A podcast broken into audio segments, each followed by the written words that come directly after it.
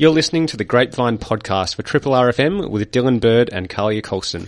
On this podcast, we spoke with Cam Walker uh, after changes to energy and climate policy internationally. We also chat with John Lawrence from Electronic Frontiers Australia about proposed changes to Australian copyright laws. And right now, you hear a fantastic conversation we had with Hungry Ghosts ahead of their Leaps and Bounds Reformation show. To get the goss on this and a whole lot more, we have the members of Hungry Ghosts here in the studio JP Charlo, Tim Howden, and Jason Bonham. Welcome. Thank you. Hello. Hey there. So it's been a, a very long time between playing for you guys. Have you sort of uh, at all collaborated in that 18 years since your last uh, Hungry Ghosts show, or um, or have you been keeping quite separate? Uh, we have a we have a a, a bond which um, you know is probably pretty timeless. But yeah, we have um, uh, been playing um, throughout that time. Or I I have, and Tim has uh, played violin when we did uh, the Pop Crimes uh, Rowland S. Howard sort of show. He was playing violin parts and. Yeah, mm. yeah, because JP, you I mean, you've gone on to play with a whole bunch of different acts, including, of course, Rowland S. Howard, Pop mm. Crimes, and with Mick Harvey a lot as well, including on his most recent album, Adelita, The Black Eyed Susan. So you've kind of kept yourself very busy. Gun for hire, I suppose. Yeah, sorts. But take us back to, to the mid 90s when Hungry Ghosts were formed. What mm. was it that brought you together in the first place? Uh, Tim Tim had a, a, a, a, cafe in the in the city, which was just a doorway, literally a doorway. It, it was a lovely little broom closet that yeah that made beautiful coffee. And um, one morning, uh, I, I, was walking down the causeway, and uh, and beautiful smile. Tim does have a lovely smile. You can't see it on radio, but you can hear it. there it is. He's flashing it there right. It He's flashing it. um, and and that was it. I sat down and ordered a pot of tea, and um, then Jason was sitting on the on the next table, and before we knew it, we were best buddies. Wow, the things that happen from a pot of tea. Yeah. Mm. Rub it and ask for you know three wishes or whatever. Yeah. And I mean, legend has it that, that you played three shows before being invited to record your debut yeah. album. Yeah, we uh, we had really no intention of uh, playing live that much or anything. We sort of the first gig was at um, the Centre for Contemporary Photography, and we all played out of the one amp and it was too loud, even though the amp was on one. It was those concrete rooms. Um, and then we went to Prahran. We had a like a playing for playing for a drink card back in those days at the what was nicknamed the Losers Club because it was the only place where you could get um, you know booze late at night. And I think we played uh, in between a Elton John covers guy on a keyboard and uh, a young magician, and uh, we won the drink card that. so it was a competition. N- not really. No, it's not a competition. No, and Lindsay Gravina was from uh, from Birdland. He saw us play and um, immediately approached us. Said, "What are you doing in here?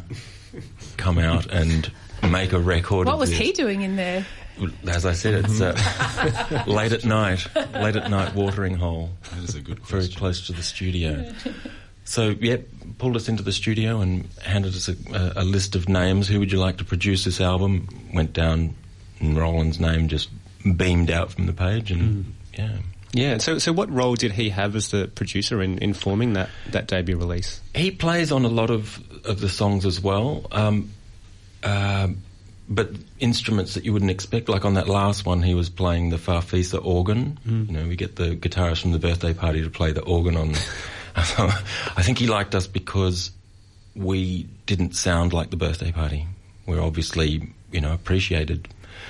Um, but I think emulating, you know, music that you like doesn't necessarily get you anywhere. So he sort of was intrigued by how we could sound like that without, you know. Um, he yeah, he was there and, and would you know add add little flourishes if there was something needed. You know, something was in a producer's role. Mm.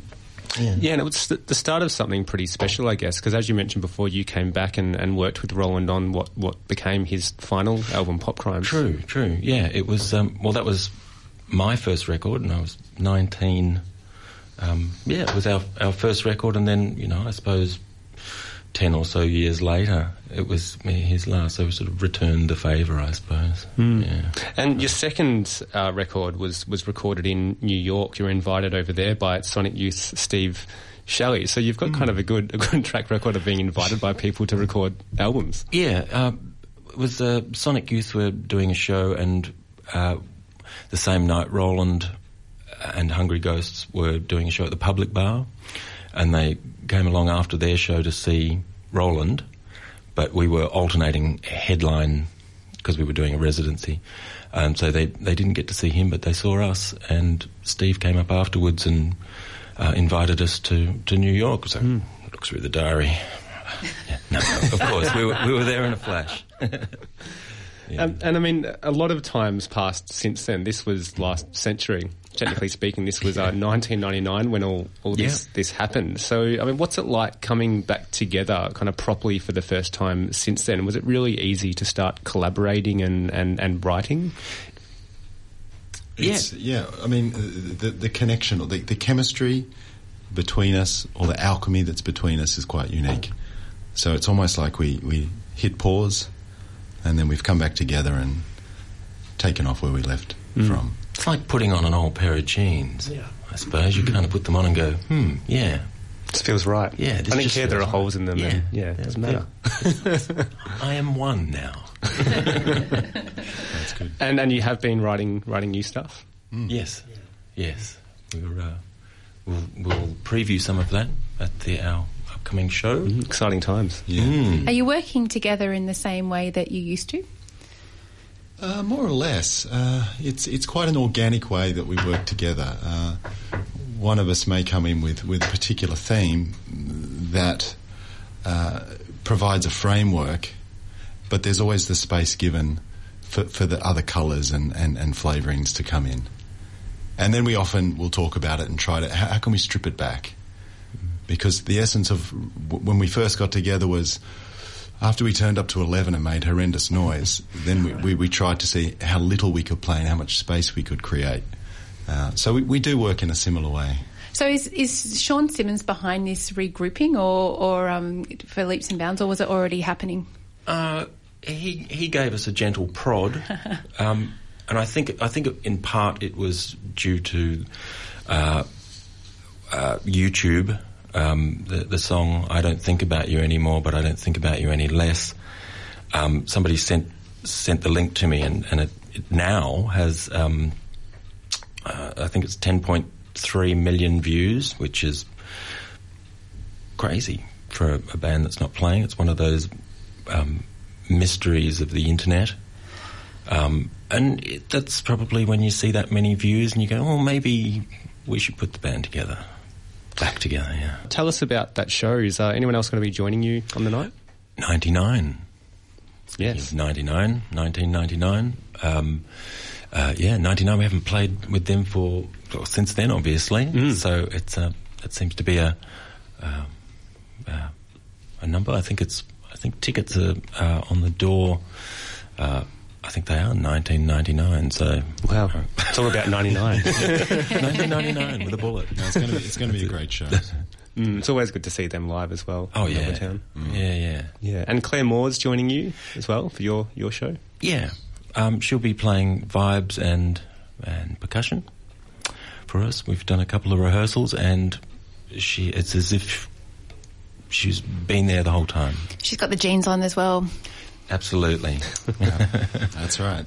and um, do you have uh, kind of firm plans to record again at this stage, or are you waiting for another invitation to come from one of your shows to be whisked off somewhere? I, well, you know, we just we. The best things usually happen when you don't make plans. Mm. So you know, keep your options open. But um, yeah, if there's anybody out there who, yeah, feels like uh, making a record, sure. Well, you've got form. So you know, every show you play, something comes from it. Yeah, well, but you. but um, it's been fantastic having you in the studio. JP Sharlow, Tim Howard, and, and Jason Bonham. They are Hungry Ghost, uh, as I mentioned before, playing at Leaps and Bounds Festival at the Gasometer this coming Sunday. Uh, best of luck with the show, and thanks so much for coming in. Thank you. Thank you for having us. See ya. See ya. Uh, talking now about proposed changes to copyright laws, uh, the Free is Not Fair campaign to protect our existing copyright laws has been ramping up all year and is supported by many of our major arts groups, including the Copyright Agency, Australian Association of Authors, APRA, AMCOS, Screen Producers, Indigenous Art Code, and many more. Uh, the con- concern is that if copyright laws are changed to allow for what's called fair use, as recommended by a Productivity Commission report last year, it would no longer adequately protect artists.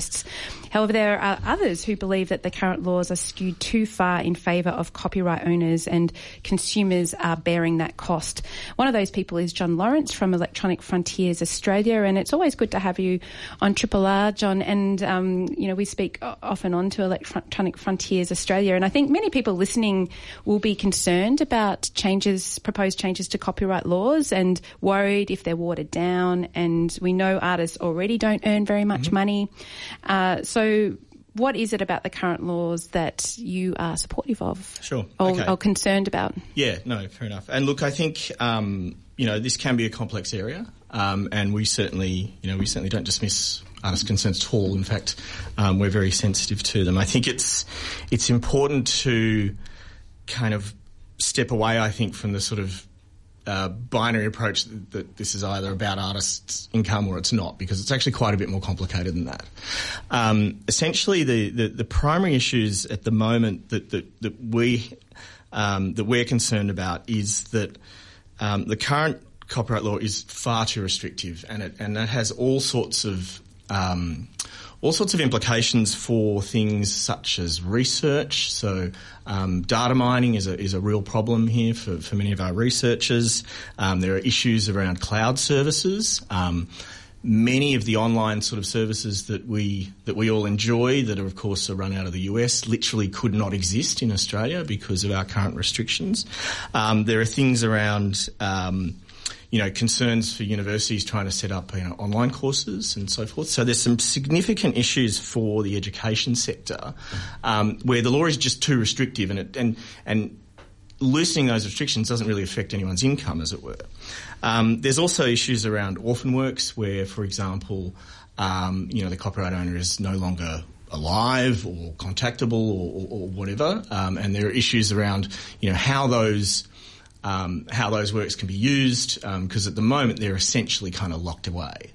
Now, our our support for fair use dates back to uh, I was looking this up the other day because we were challenged on it uh, 2003, um, and sort of dates back to when we uh, signed up to the US Free Trade Agreement. That's sort of where um, where this conversation started in a sense. And what we got there was a lot of the enforcement mechanisms around copyright without without the trade off, which is fair use. Now, um, a lot of uh, a lot of the opposition to this is really fact is really um, based around sort of two claims. One is that this will erode, you know, artists' income, authors' income. There's just and and the fact is, there's just no evidence to support that statement. The Productivity Commission looked at this um, they said, okay, show us, you know, show us the examples, and they're just not there.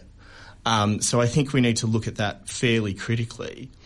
Um, what we're talking about here with fair use is essentially one of the one of the key key determinants of whether a use is fair is whether it affects essentially the market for that use uh, for that work. So if what you're doing is essentially not depriving the copyright owner of income, that's sort of the first thing you look at for it to be fair use. So in a sense, partly by definition, um, there's a real problem with that with that sort of opposition. And I think you know it's understandable that artists are concerned about anything that might threaten their income because you know they well they're threatened all they, over the place they need already. every cent they can get. Absolutely, yeah. absolutely. So we're certainly sensitive to that. But I think there's actually a fair bit of misinformation out there. Um, around that issue, uh, and it's important for people to kind of look past that. Um, the other, um, the other sort of primary argument um, which I think is actually quite sort of lazy and, and, and a little bit sort of scaremongering, is that this is all about Google and the big big American tech companies. Um, the simple reality is that those organisations, Google, you know, Twitter, Facebook, um, many of them exist under US law, which has fair use. They already have it. Um, whether Australia introduces fair use or not is really, really pretty incidental to their operations. Um, you know, they might end up doing a few more things in Sydney that they otherwise would do in San Francisco, for example. But at the end of the day, it's not really going to affect anything they do. So that argument, I think, is a little bit spurious and is kind of um, buying into you know other issues around you know taxation and you know uh, the effect of uh, you know online advertising on the you know media industry and so forth, which are which are kind of separate issues. So I think it's important to sort of look past some of these some of these claims and actually look at what the benefits are for fair use, and they and, and they are quite considerable. Part of these proposed reforms, as well as I understand it, is um, I mean, part of the mix is that people are already kind of unknowingly breaking the law exactly. in terms of sharing content that would be fine if you were yeah. based in somewhere like the USA, but is actually illegal here. Yet yes. people get away with it. Yeah, so that's that's one of our key concerns is that essentially, um, you know, if you use Facebook, then you are breaching Australian copyright law on a daily basis. Um, that's you know, if you're sharing an image. Um, you know, even from a friend, friend's photo, you know, technically that's a breach of copyright if you don't have um, you know, express permission. You can argue argue around the margins of that, but there's a whole range of things there which are simply just part of accepted society. They don't really harm anyone, and we need to sort that out because a law where essentially the whole population is breaching it on a daily basis is a bad law that needs to be reformed and that part of it sort of plays into, a, I think, a general lack of respect for copyright in the community, which has a number of factors. But in a sense, if we can sort these sorts of things out, then you know, it puts copyright on a stronger basis, we would argue, that, you know, actually benefits everyone down the track. And we, I mean, we know we're a, a country of pirates, um, especially around film and so forth, that's been shown. But if we have laws and the ability for content to be shared at an affordable rate, for instance, if we can pay a small amount for a film rather than a lot and so forth, people will pay. So I wonder, uh, is it likely that these laws will lead to people buying less content and getting more for free if it changes, or will we no, still have that? The, the, the um, makers still getting an income. Yeah. So um, by definition, um, you know, piracy, for want of a better word, is not a fair use by definition, right? So whether you know whether we have fair use or not um, is completely it's a completely separate argument in a sense. It's not going to enable you know um, anyone to uh, you know, watch a movie or watch a TV show that, that they can't already. Um, the clear evidence is in. Um, the Productivity Commission noted this, but you can look at the stats. There's even research done by the Federal Communications Department that shows that essentially, you know, since Stan and Netflix and Foxtel services have come out, um, piracy has declined quite dramatically. And it's a clear, clear correlation, clear causation, in fact, that the more content that's available in a timely manner at a reasonable price, um, the less you know, the less infringement there is. Because Australia, it's, it's quite clear that Australians are very happy to pay for good content, and the experience, except for news. well, I would even I would I would argue that, but that again, I'm taking a, us on a tangent. Yeah, no, no, that's but a slightly different issue. Why but. is it then that APRA and AMCOS and the Copyright Agency and the Australian Association of Authors are all lining up to really oppose this idea of of fair use and are concerned that it's uh, you know it's an American legal principle. We don't need it here. We've already got state of the art copyright laws. Why do we need to change them, etc. And I know you've outlined some of the issues of yeah. why we might want to change them, but but why is it that so many influential arts based groups are lining up against any change? Um, you know, change can be hard. Um, there are some significant vested interests there. Um, it's worth noting, for example, um, the Copyright Agency, and disclaimer here, I'm a member of the Copyright Agency myself, um, but they're certainly not rec- um, representing my views on this. But they have been withholding royalty payments around orphan works for many years to build up a uh, we believe, $15 million war chest to fight this uh, to fight this campaign. Now, um, if they come out and say, you know, they're working for the interests of authors, then why are they withholding royalties from them? I've um, not heard that before, but yeah. I mean that's something that we can and have a look at. Yeah, no, that's been in the in the yep. in the Fairfax Press, and that's um, there's actually uh, some uh, an inquiry going to going to start into all of the collecting agencies to make sure that you know they're actually being being run appropriately. But I think you know it's clear that it's clear that there are some strong vested interests there, um, which are just resistant to change because because it's change, um, and that's fairly natural and, and, and human.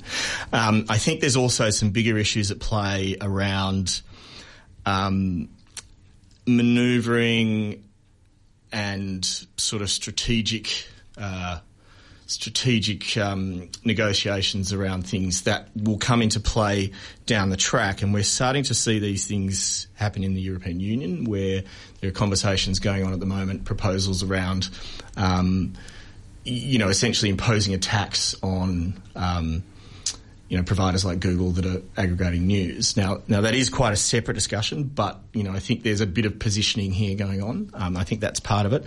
Um, but generally, I think it's um, it's you know vested interests that are trying to protect their position. You know, these agencies do um, you know they provide a very important service. There's no question about that. But they also um, you know do pay some very nice salaries to a lot of people, and you know keep. Um, keep keep things going on. So there are strong vested interests there for them to maintain the status quo, as it were. Um, one other point I would make is, you know, this this line that, you know, this is an American concept. Um, I don't understand why that's a bad thing in any way. Um, you know, we look at. Uh, I think you can you can look at sort of the creative uh, creative markets in the US, and they're certainly doing pretty well under fair use and have been since it was introduced in 1978. I mean, this is not a new concept, um, and it's probably important to sort of look at the difference between where we are now and where this will potentially go.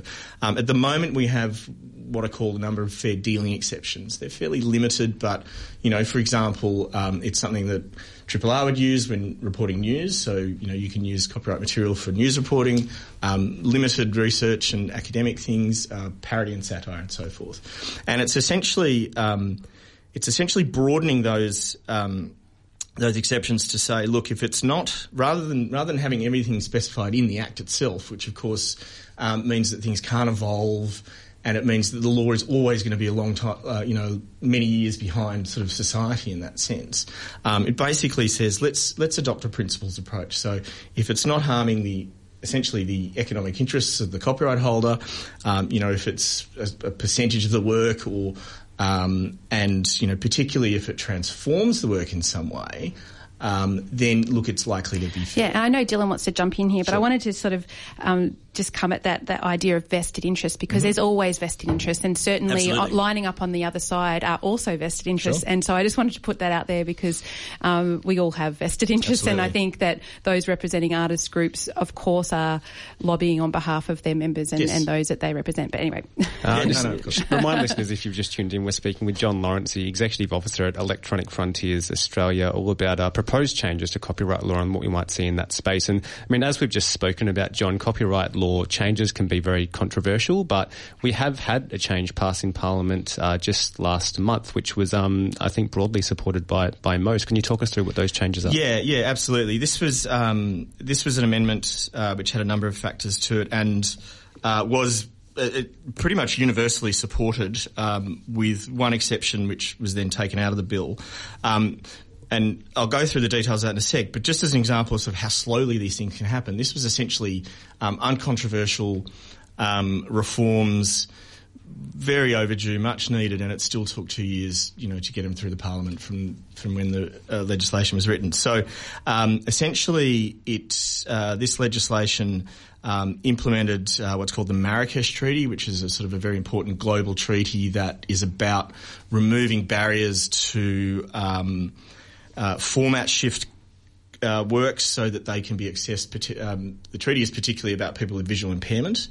Um, our legislation actually goes a bit further than that, which is excellent, um, and says essentially, you know, you're not breaching copyright if you take somebody's work and change it so that it can be accessed by somebody with a disability.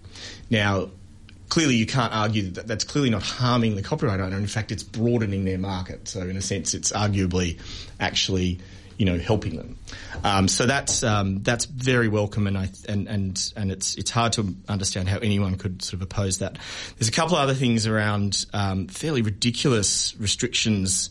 Um, that have been in the acts uh, around archiving. Um, so they've been removed, and this is the sort of thing that um, essentially prevented digitisation of collections. Um, so the National Film and Sound Archive is a good example. Um, if they wanted to make a digital copy of a film for preservation purposes, the Act said that they would have to destroy the original. To do that, which is just absurd. So that's been removed. Again, uncontroversial. Um, also, some changes around unpublished works, and uh, this is partly to do with a, an excellent campaign that um, the libraries and the ALIA, the Library and Information Association, ran called Cooking for Copyright, Cooking for Copyright um, last year. And essentially, if if something has never been published, the copyright never expires. So we're talking about things like Captain Cook's diaries. Um, you know, technically they can never be used because they're still in copyright. Um, so this change literally just says, okay, well they have the same copyright term as everything else. So all of a sudden, uh, I'm not sure of the date. I think it comes up next year all of this work, and we're talking about millions of items, suddenly become available. Um, and, you know, stuff from 150, 200 years ago, you know, personal correspondence, diaries, recipes, all this sort of great stuff, you know, copyright owners are long dead, of course. So that's great. Um, the one part of that that was pulled out is what's called an, ex- an extension to the safe harbour scheme. Um, and this is a little bit controversial. Um, and essentially what that is, is um, it's a process where if you're running um, YouTube's the obvious example. I'm running a platform where, you know, there's scope for a lot of copyright infringement to go on. If you have a process where somebody can come to you and say, look, that's my copyright, it's not authorised, take it down, and that process is sort of straightforward and, you know, in many cases relatively automated and, and, and, and simple, then the uh, platform the platform provider gets some legal protection. So um, as long as they're providing that process, then essentially you don't sue the platform provider, you sue the you sue the person itself. But essentially, what it does is encourage platforms to, you know, be very responsive to to infringement and to um, and to you know introduce these takedown processes. Now, at the moment, that exemption or that legal protection in this country only only applies to the major ISPs, so what's called a carriage service provider, so Telstra, Optus, essentially. Um, the uh, the proposal is essentially to just extend that to any service provider. Now, the our perspective on that is that that's likely to mean that there is in fact um, a lot more uh, and a lot easier ways for people, particularly small artists, you know, maybe don't have you know a team of lawyers doing this for them as as the big big corporations do, to get their to get their content pulled down when it's being infringed. So, for our perspective, that's actually quite a positive thing.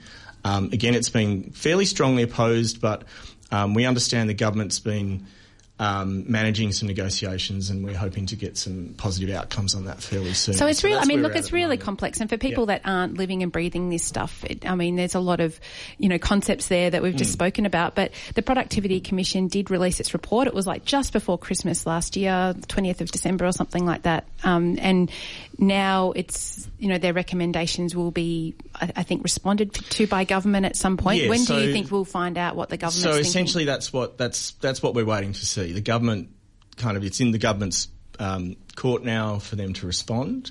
Um, and of course, that's why these sort of campaigns are starting to happen because you know everyone's jockeying for position um, in advance of that. Um, I think it's important to note a couple of things. Um, most of, particularly the fair use proposal that's in the Productivity Commission report, is actually um, it's by no means the Productivity Commission's idea. This is actually the sixth report over the last 20 years that has recommended this. Um, essentially, what they've done is agree with an Australian Law Reform Commission report from four or five years ago.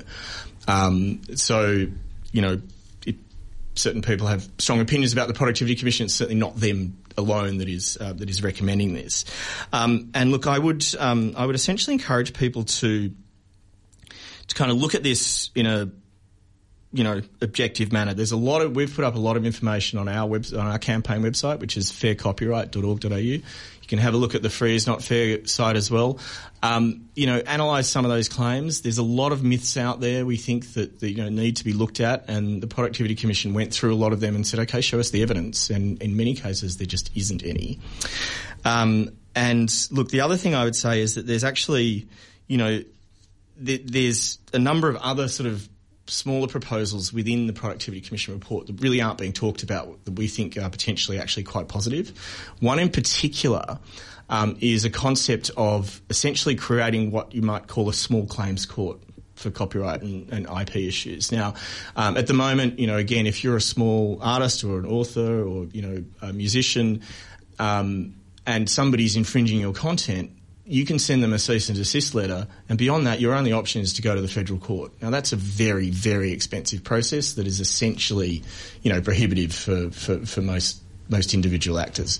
Um, the idea of a small claims court, of course, would you know essentially reduce the costs of that, make things a lot quicker, and we think that is something that really needs to be, regardless of anything else, we think that could be a very positive development that you know empowers um, small, you know, up and coming Australian creators. I mean, you know, the big, the big copyright owners, they're fine. They've got teams of lawyers. They can look after themselves. But we think there's a real gap there that um, you know, needs to protect the little guys.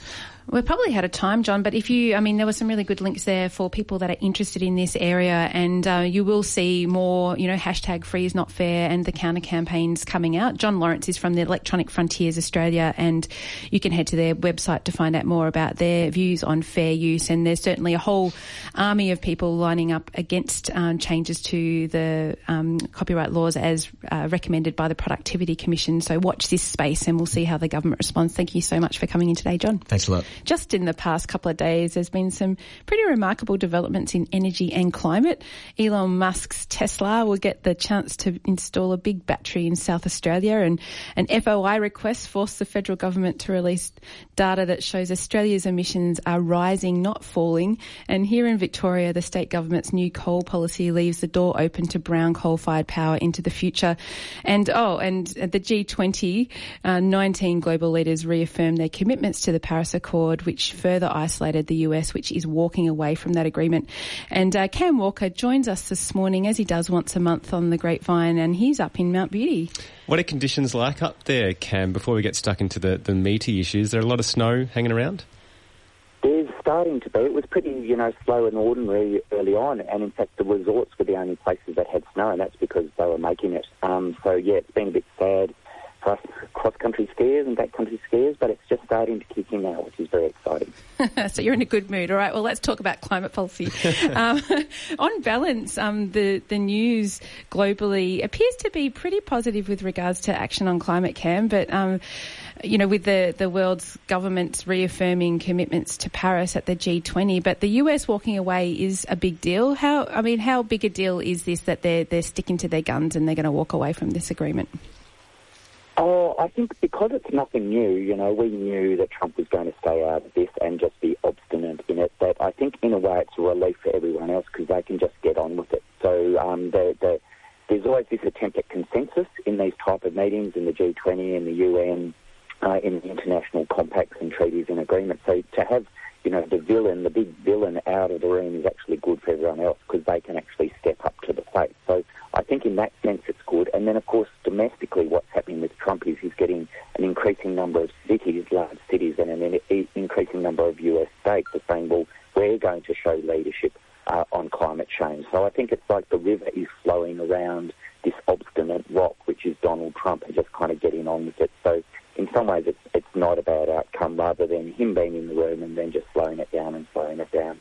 Yeah, and I mean, um, Turnbull was over there and uh, meeting with lots of different people, but um, here at home, uh, the ACF put in an FOI request and uh, the government was forced to release its latest data, which shows that um, uh, when you pull it all together, our emissions are rising. They might be falling per capita, but they're actually rising overall. And I wonder if we're at the point now where we should be very concerned that we can actually meet our targets under the Paris Accord.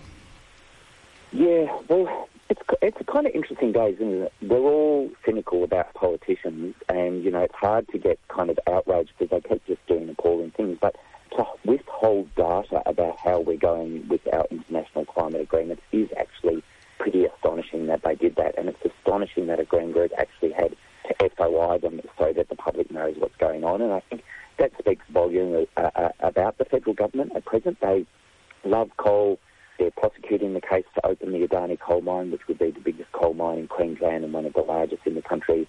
They're very unhappy, for instance, that Victoria has banned uh, fracking for unconventional gas. Like they are so on the wrong side of history. And they've, you know, they've come up with this clean energy target idea after the Finkel review, which is really basically going to help the new gas projects get up and running. They are just not in the game at all. Uh, you know, it's really disappointing and it's quite astonishing with all the developments in technology and the uptake of renewables that emissions can actually go up because appliances and economic activity increasingly becomes more efficient. You know, phones, for instance, become more efficient, computers become more efficient. It's astonishing that we're actually going in the opposite direction, and I think the government had to work pretty hard, uh, you know, to get this type of kind of appalling uh, outcome that they have. It's not just they've just been pursuing a, a, a climate and energy agenda from the 1950s, and it just doesn't make sense in the 21st century.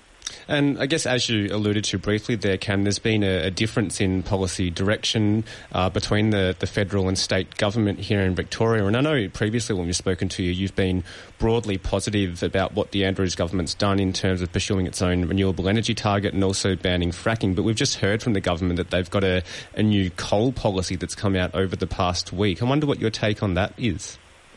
Yeah, now this is policy that describes whether there's a role for coal in future in Victoria and if so, under what conditions. And we were lobbying very hard and campaigning hard to say, look, climate science says that's over. You know, it made sense last century. It doesn't make sense now. Let's just draw a line under that page and move on.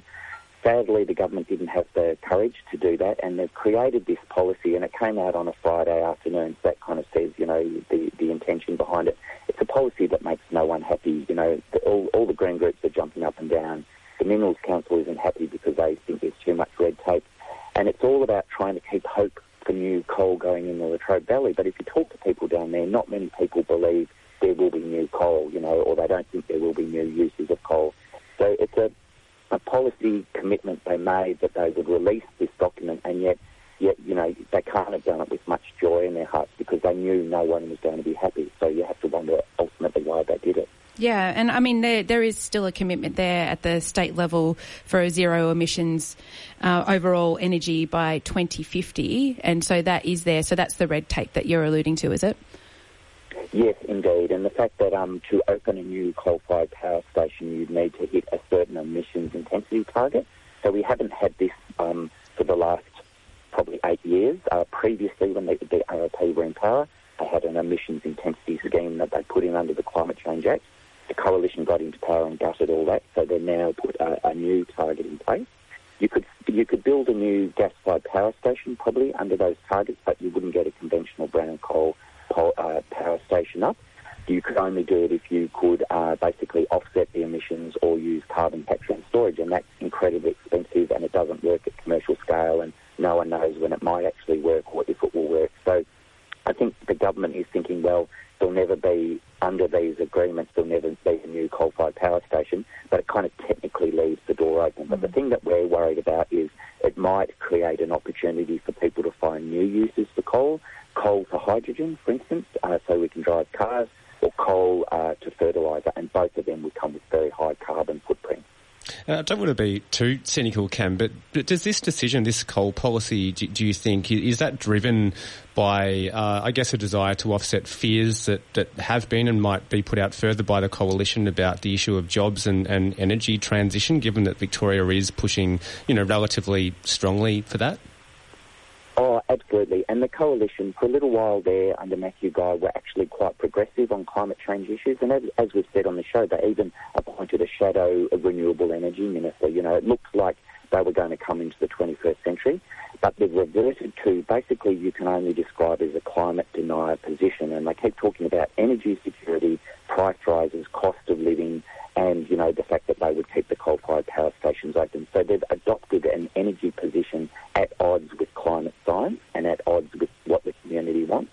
And so now climate policy is just intensely partisan. It's party political, and it's really disappointing that the coalition has decided to go down this pathway, you know, and, and they've got the cheerleaders basically in some of the conservative media who will love to, to run these stories. If you talk about renewables, you've got to talk about increases in energy costs. So it's really disappointing that we're having this conversation. Climate change in 2017 should be beyond party politics. And unfortunately, the coalition is just playing party politics on this issue.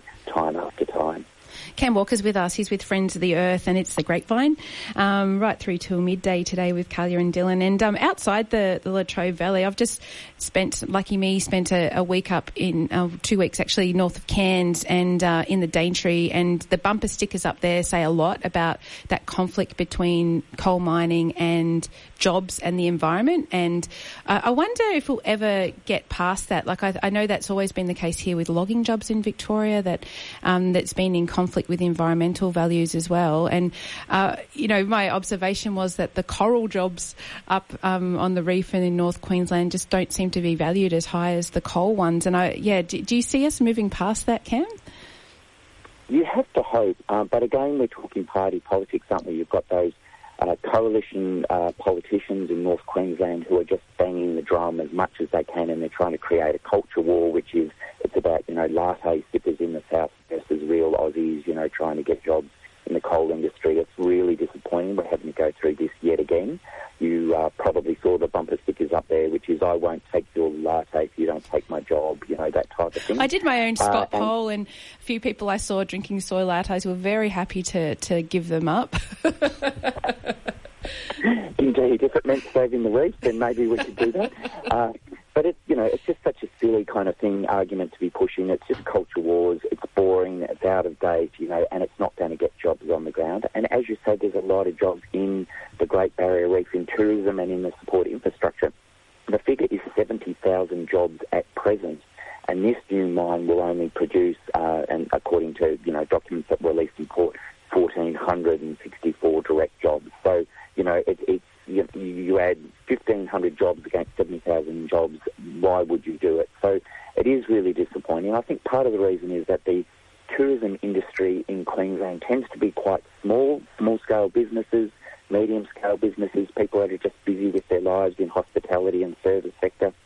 They're not, you know, political operatives in the way the mining industry is. So you just don't hear the voices of those dive operators, but also the people that work the bars and look after the hotels and the resorts. You just don't hear them in public in the way you hear the big mining companies banging on. They're very well resourced and uh, they've got very good access to the government. They've got very good access to the conservative media. So they're disproportionately privileged in terms of the conversation around development in North Queensland, whether we want coal and what the impacts of that might be on the Great Barrier Reef and the economies that exist that rely on, on the reef being healthy for people to come and visit it.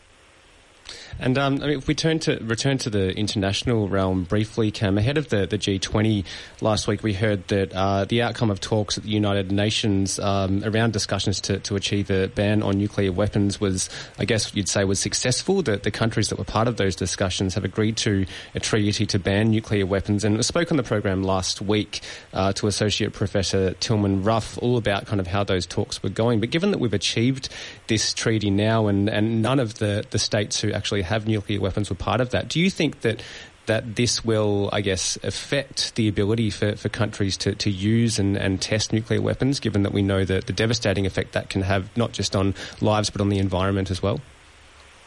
Oh, absolutely. And this has been, you know, long, long fought for many years by groups like Tilman's Group, uh, ICAN, you know, incredible grassroots effort you know, if you wanted to bet on will the world, uh, you know, ban nuclear weapons, you wouldn't want to put money on it, would you? It's very unlikely. And yet they've persevered for years. We've now got this draft treaty. Uh, 122 countries signed on, and now I think in September it opens for ratification. And when 50 of those 122 countries ratified it, it passes into law and it becomes enforceable.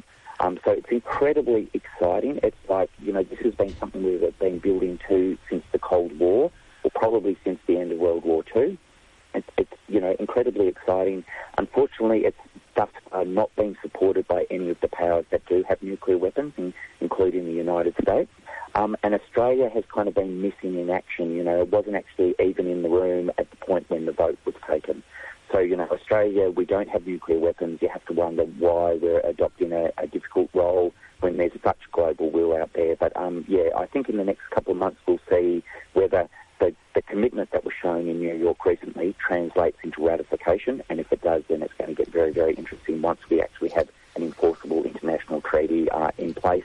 And then it'll be fascinating to see how Pakistan and India and the United States and Russia actually respond to a, a united global community on this issue that also has the laws that allows for. Well, we haven't even talked about Tesla's battery, but let's leave every other media organisation in the country to do that instead, and we'll catch you again in a month's time. That'd be lovely. Thank you. This has been a podcast from 3RRR 102.7 FM in Melbourne. Truly independent community radio. Want to hear more? Check out our website at rrr.org.au.